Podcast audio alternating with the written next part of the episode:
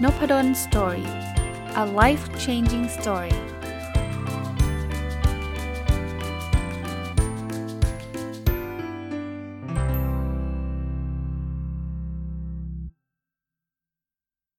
วัสดีครับ ยินดีต้อนรับเข้าสู่นพดลสตอรี่พอดแคสต์นะครับ วันนี้จะกลับเอา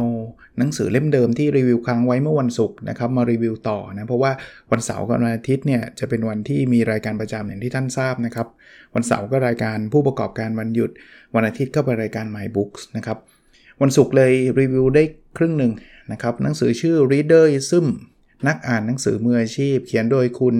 สุกริตธีระปัญญารัตน์นะครับก็ถ้าใครฟังวันศุกร์แล้วคงจำธีมได้นะครับ ว่าเป็นหนังสือที่เกี่ยวข้องกับเอาคนที่มีชื่อเสียงตั้งแต่ในอดีตจนถึงปัจจุบันเนี่ยนะมาเล่าให้ฟัง ส่วนใหญ่ก็เป็นนักการเมืองเป็นดาราเป็นอะไรต่างๆนะครับพาร์ทแรกเนี่ยที่รีวิวไปวันศุกร์เนี่ยก็จะเป็นนักการเมืองส่วนใหญ่ก็เป็นประธานาธิบดีสหรัฐอเมริกาบ้าง หรือใครต่อใครบ้างนะครับ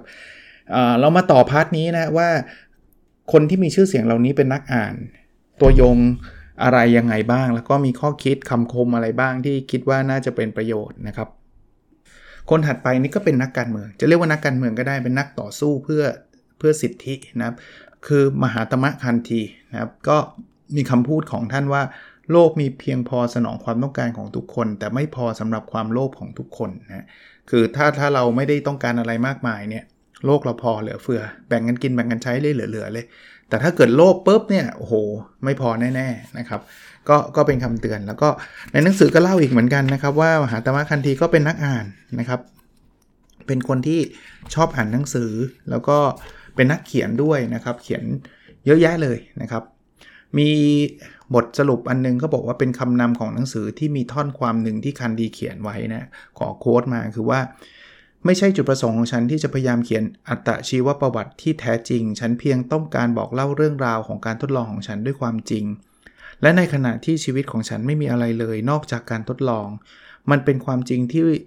เรื่องราวจะเป็นรูปร่างของอัตชีวประวัติ แต่ฉันจะไม่ว่าอะไรหากทุกหน้าพูดถึงการทดลองของฉันเท่านั้น คือเขาพูดถึงว่าอัตชีวประวัติเนี่ยมันมีหน้าที่เล่าเรื่องราวที่มหาตมะคันธีทดลองทำ นะครับชีวิตคือการทดลองลักษณะแบบนั้นนะครับว่า มันลองก็มีทั้งผิดทั้งถูกทั้งอะไรต่อต่ออะไรนะครับ มาถึงคนถัดไปครับ คนนี้ไม่ใช่นักการเมืองแล้วนะครับ ไม่ใช่ผู้นำประเทศละ แต่เป็นดาราชื่อดังมาริลีนมอนโรนะเขาบอกว่าเป็นนักอ่านที่เซ็กซี่ที่สุดนะครับเพราะว่าก็ทุกคนคงทราบมั้งหรือหรือหรือหลายคนคงทราบแหละมาริลีนมอนโรเนี่ยก็เป็นดาราในอดีตที่ที่จะเรียกว่ามีชื่อเสียงนะครับ มีคำคมบอกว่าผู้ชายคิดว่าผู้หญิงก็เหมือนหนังสือ ถ้าปกไม่เข้าตา พวกเขาก็ไม่สนใจที่จะอ่านสิ่งที่อยู่ข้างใน อันนี้เปรียบเผยได้ดีนะ แล้วมันก็เป็นความจริงแหละ ก็ก็ปกหนังสือเนี่ยมีมีผลในการซื้อไหมมีแน่นอน อันนี้พูดในฐานะของคนเขียนหนังสือด้วยนะ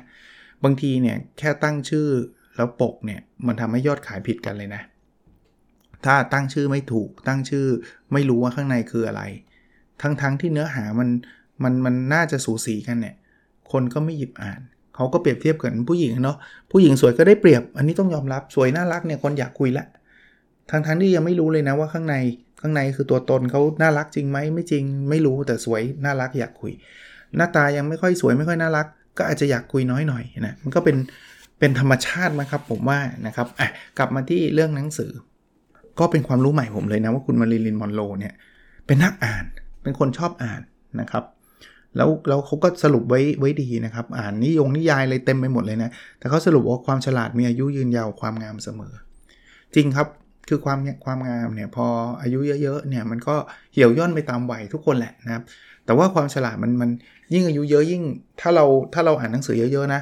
มันยิ่งสะสมนะผมว่าเรายิ่งฉลาดขึ้นเรื่อยๆนะนะครับมีความรู้มากขึ้นเรื่อยๆ มาอีกคนหนึ่งอันนี้ก็ไม่เพิ่งเพิ่งเพิ่งทราบเลยว่าเขาเป็นนักอ่านตัวยง นักอ่านมืออาชีพคือเอลวิสเพสลีย์นะครับอันนี้ก็ราชาเพลงร็อก rock and roll นะยุคต้องบอกว่าสมัยผมก่อนผมเกิดนะครับต้องต้องต้องแบบนั้นเลยนะครับที่เขาดังมากๆนะครับก็มีคำคมบอกว่าตอนที่ผมยังเป็นเด็ก ผมเป็นคนช่างฝัน ผมมักจะมองว่าตัวเองเป็นฮีโร่ในหนังสือการ์ตูน และในภาพยนตร์ ผมโตมาด้วยความฝันนี้ แล้วมันจะเป็นจริงสักร้อยครั้ง เอลวิสก็เป็นเป็นคนอ่านหนังสือจนกระทั่งวันสุดท้ายของชีวิตเขานะก็ยังมีการการ track เจอนะครับว่า เขาได้อ่านหนังสือเล่มไหนยังไง ก็ก็น่าทึ่งอีกเหมือนกันนะครับเราเราคิดว่าเขาเป็นนักร้องคงไม่ได้มีเวลามาอ่านหนังสือ แต่ว่าจริง ๆ เขามีคอลเลกชันหนังสือเลยนะครับบทสรุปอันนี้ครับเขาบอกว่าถ้าเรามอง ลองมองดูถึงหนังสือที่เอลวิสเลือกอ่านเราจะสามารถมองเห็นถึงนิสัยตัวตน และความชอบของเขาได้อย่างชัดเจนเหมือนกับวลีที่ว่า ถ้าเราอยากจะรู้จักใคร ให้ลองดูจากหนังสือที่คนคนนั้นอ่าน จริงๆ ถ้าอยากรู้ว่าผมอ่านหนังสืออะไร เป็นภาษาอังกฤษนะ เข้าไปดูใน Goodreads ได้รู้จักเว็บ Goodreads ไหมครับ G O O D R E A D S นะครับ Goodreads ผมจะเรคคอร์ดไว้เป็นภาษาอังกฤษ ถ้าใครอยากรู้หนังสือภาษาไทยที่ผมชอบอ่าน ที่ผมอ่านแล้วกันเอางี้แล้วกันที่ผมอ่านเข้าไปในกลุ่ม Book Coin นะ B O O K O I N S นะครับ แล้วผมจะมีพินโพสต์ไว้ ผมจะทำ Book Reading Challenge ไว้ทุกเดือน แล้วในคอมเมนต์แรกเนี่ย จะเป็นผมสรุปว่าแต่ละวีควันนี้อ่านจบผมก็จะเข้าไปสรุปว่าผมอ่านอะไรทั้งภาษาไทยและภาษาอังกฤษ ก็อาจจะพอพอเห็นประเด็นว่าอาจารย์อ่านอะไรบ้างนะก็ก็ประมาณนั้นถ้าอยากทราบนะครับอะมาถึงดาราปัจจุบันมั่ง ทอมแฮงครับทอมแฮงก็ถ้าเด็กรุ่นใหม่อาจจะไม่ค่อยรู้จักมากนักนะถ้าถ้ารุ่นรุ่นผมเนี่ยก็เป็นดาราดัง แต่ปัจจุบันเขาก็ยังน่าจะยังแสดงอยู่บ้างนะครับเขาบอกการอ่านบทมักน่าตื่นเต้น พอๆกับการอ่านเอกสารทางกฎหมายต้นแบบ ดังนั้นเมื่อคุณอ่านบทที่ทำให้คุณรู้สึกราวกับว่าคุณกำลังดูหนังอยู่ คุณจะรู้ว่ามันแตกต่างออกไปทอมแฮงก็เขาเขาเป็นดาราเขาต้องอ่านบทเยอะแยะ แล้วเขาก็ชอบมาก นอกจากนั้นนะเขาเป็นนักสะสมพิมพ์ดีเป็นอาชีพเลยนะ คือคือเขาชอบเสียงตอกแตกตอกแตกอีกนั่นแหละ รุ่นนี้คงไม่เคยได้พิมพ์ดีดกันนะผมเรียนเลยนะครับพิมพ์ดีดนะแล้วจริงๆ ผมมีโอกาสได้พิมพ์สัมผัสครั้งแรกก็คือการพิมพ์ดีเป็นเรื่องเป็นราวเลยครับ เรียนหยุดตอนสมัยมัธยมนะแต่ว่ามาใช้คอมใช้เคิมเนี่ยมันก็มันก็ง่ายขึ้นนะพิมพ์สัมผัสภาษาไทยภาษาอังกฤษเนี่ยได้ได้จากการพิมพ์ดี แต่ตอนนั้นเป็นพิมพ์ภาษาไทย ซะมากนะครับ ก็กลับมาที่ทอมแฮงเขาก็ชอบเก็บสะสมไอ้ตัวเครื่องพิมพ์ดี แล้วก็ชอบอ่านหนังสือด้วยนะครับ คือเขา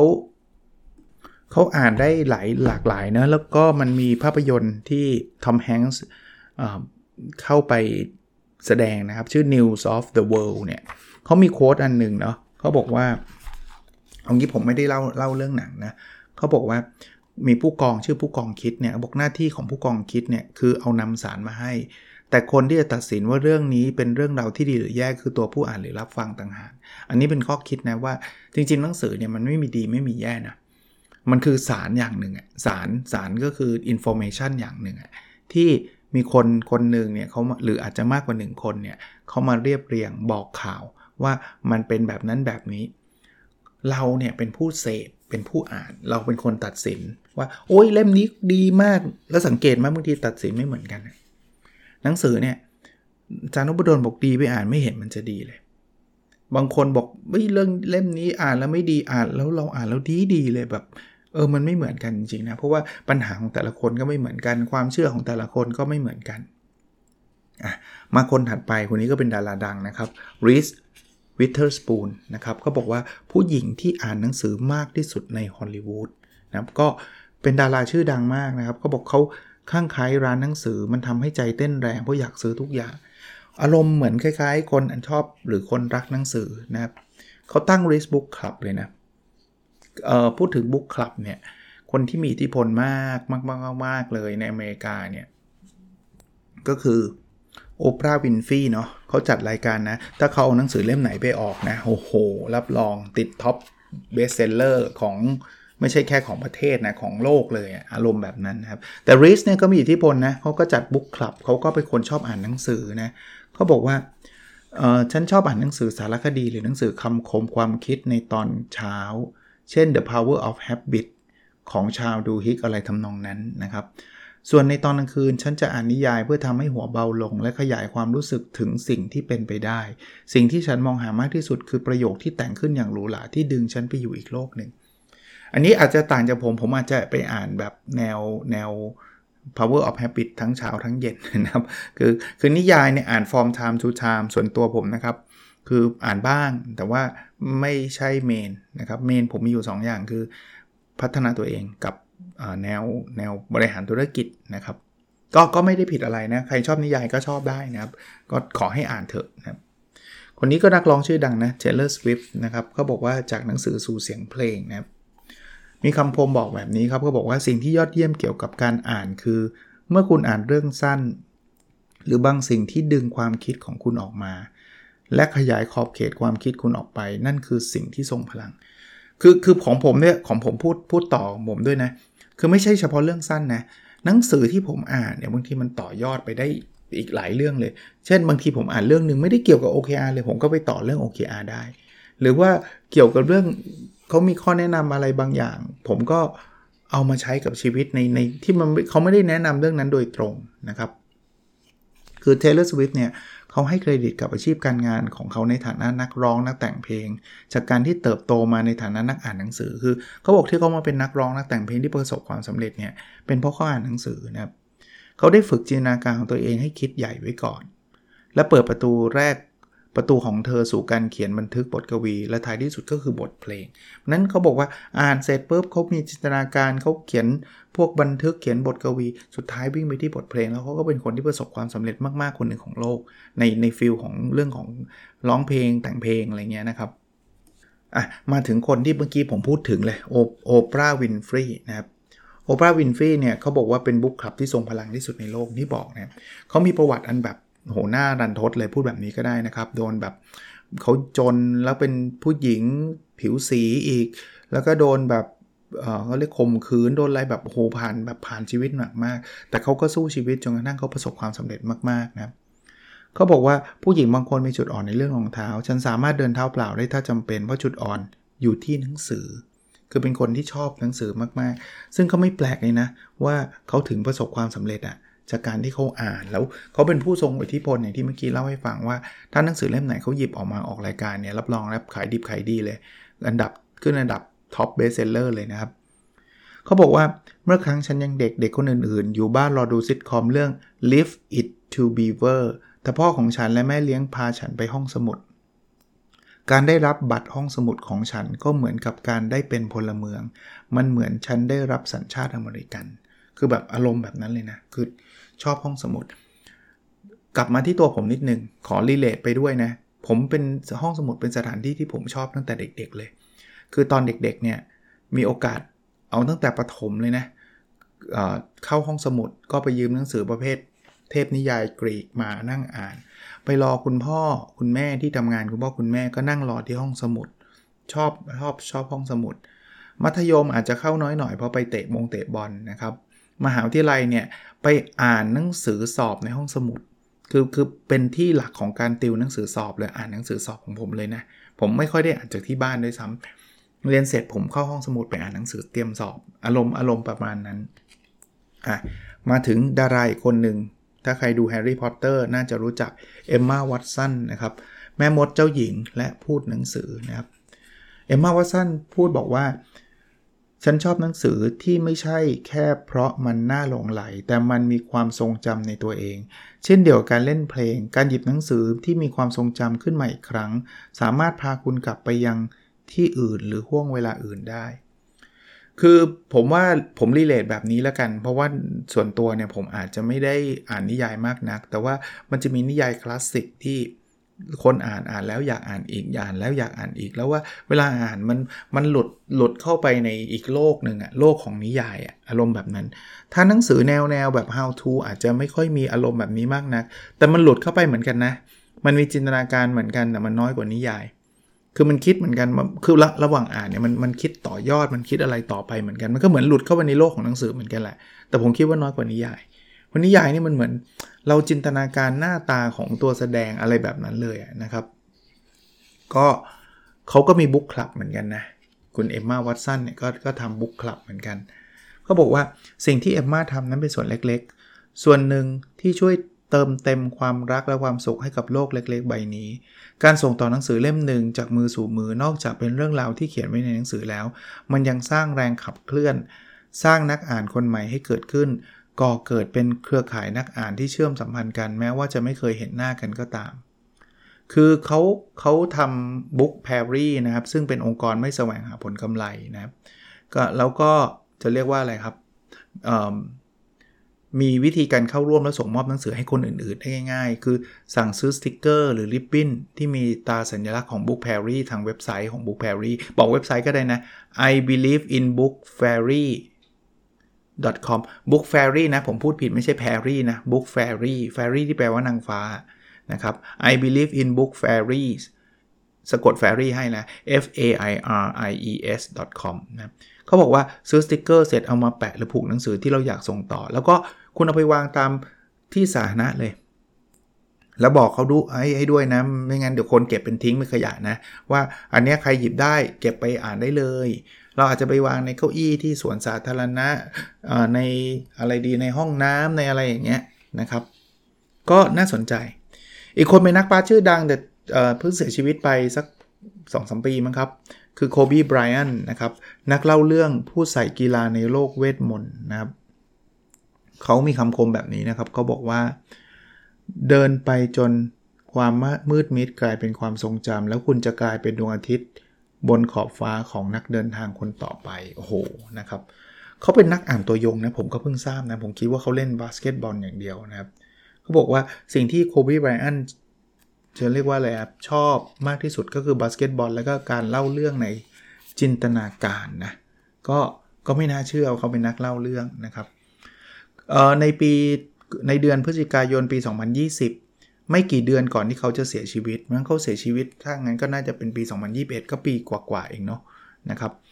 เขาได้ให้สัมภาษณ์กับ The Washington Post ว่าเขาต้องการเป็นที่รู้จักในฐานะบุคคลที่สามารถสร้างเรื่องราว ที่เป็นแรงบันดาลใจให้เด็กและครอบครัวของพวกเขาผูกพันกัน บอกว่าไม่รู้ว่าโคบี้จะรู้ตัวรู้ตัวหรือไม่ แต่เขาทำความฝันนั้นสำเร็จแล้ว เอานักบาสกลุ่มปัจจุบันดีกว่า ที่ดัง ๆ เลยเลบรอนเจมส์นะครับ ราชาแห่งการอ่านหนังสือหน้าแรกนะครับ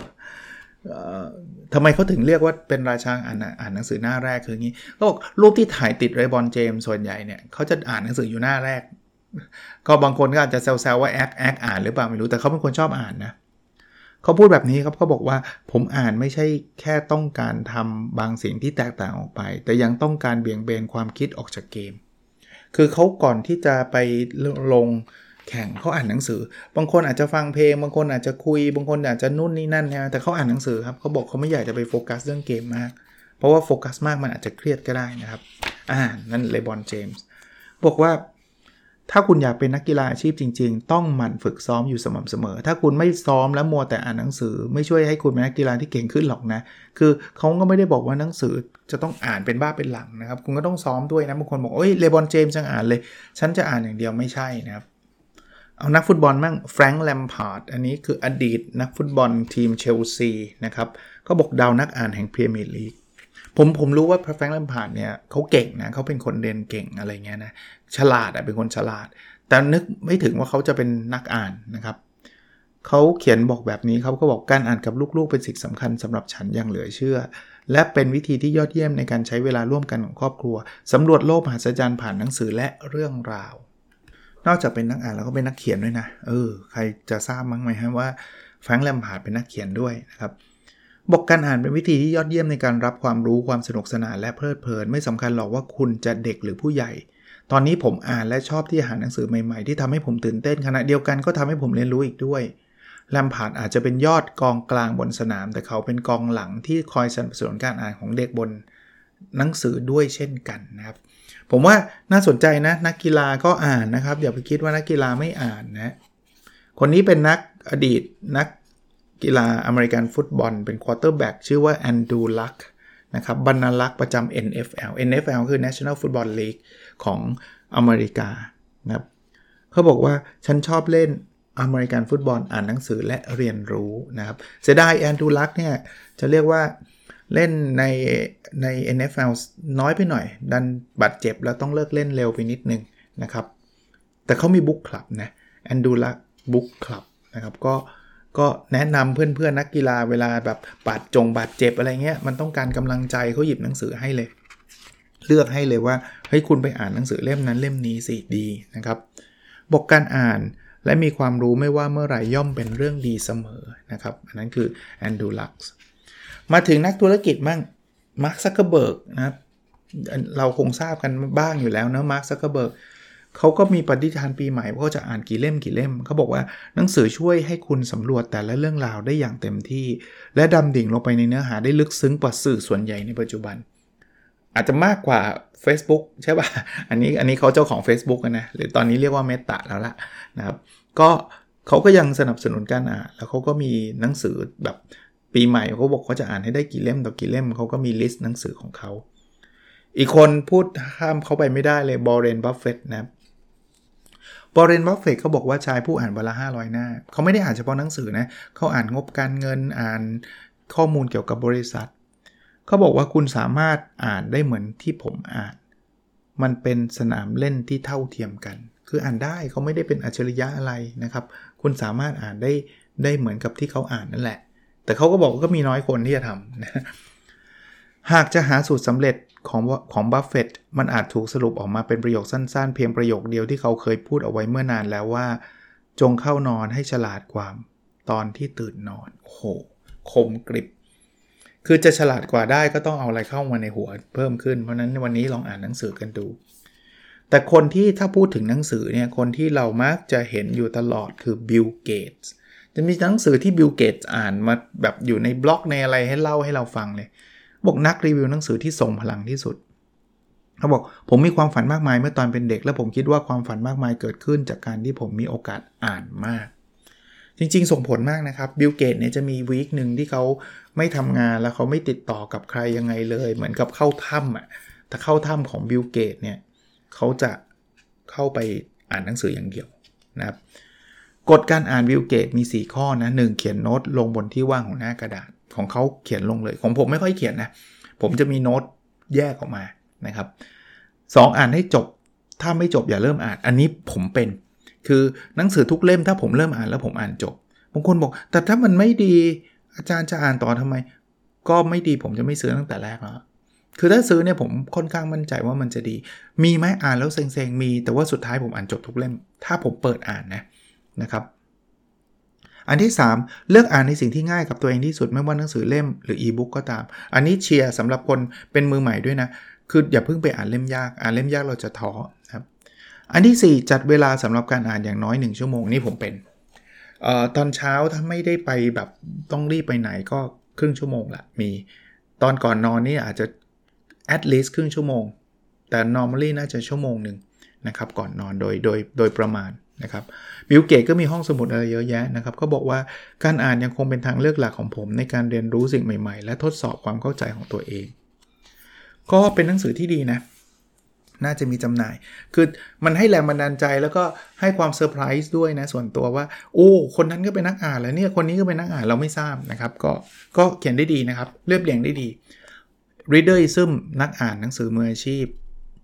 เขียนโดยคุณสุกฤต ธีระปัญญารัตน์นะครับ หวังว่าจะเป็นประโยชน์นะครับ แล้วเราพบกันในสดถัดไปนะครับ สวัสดีครับ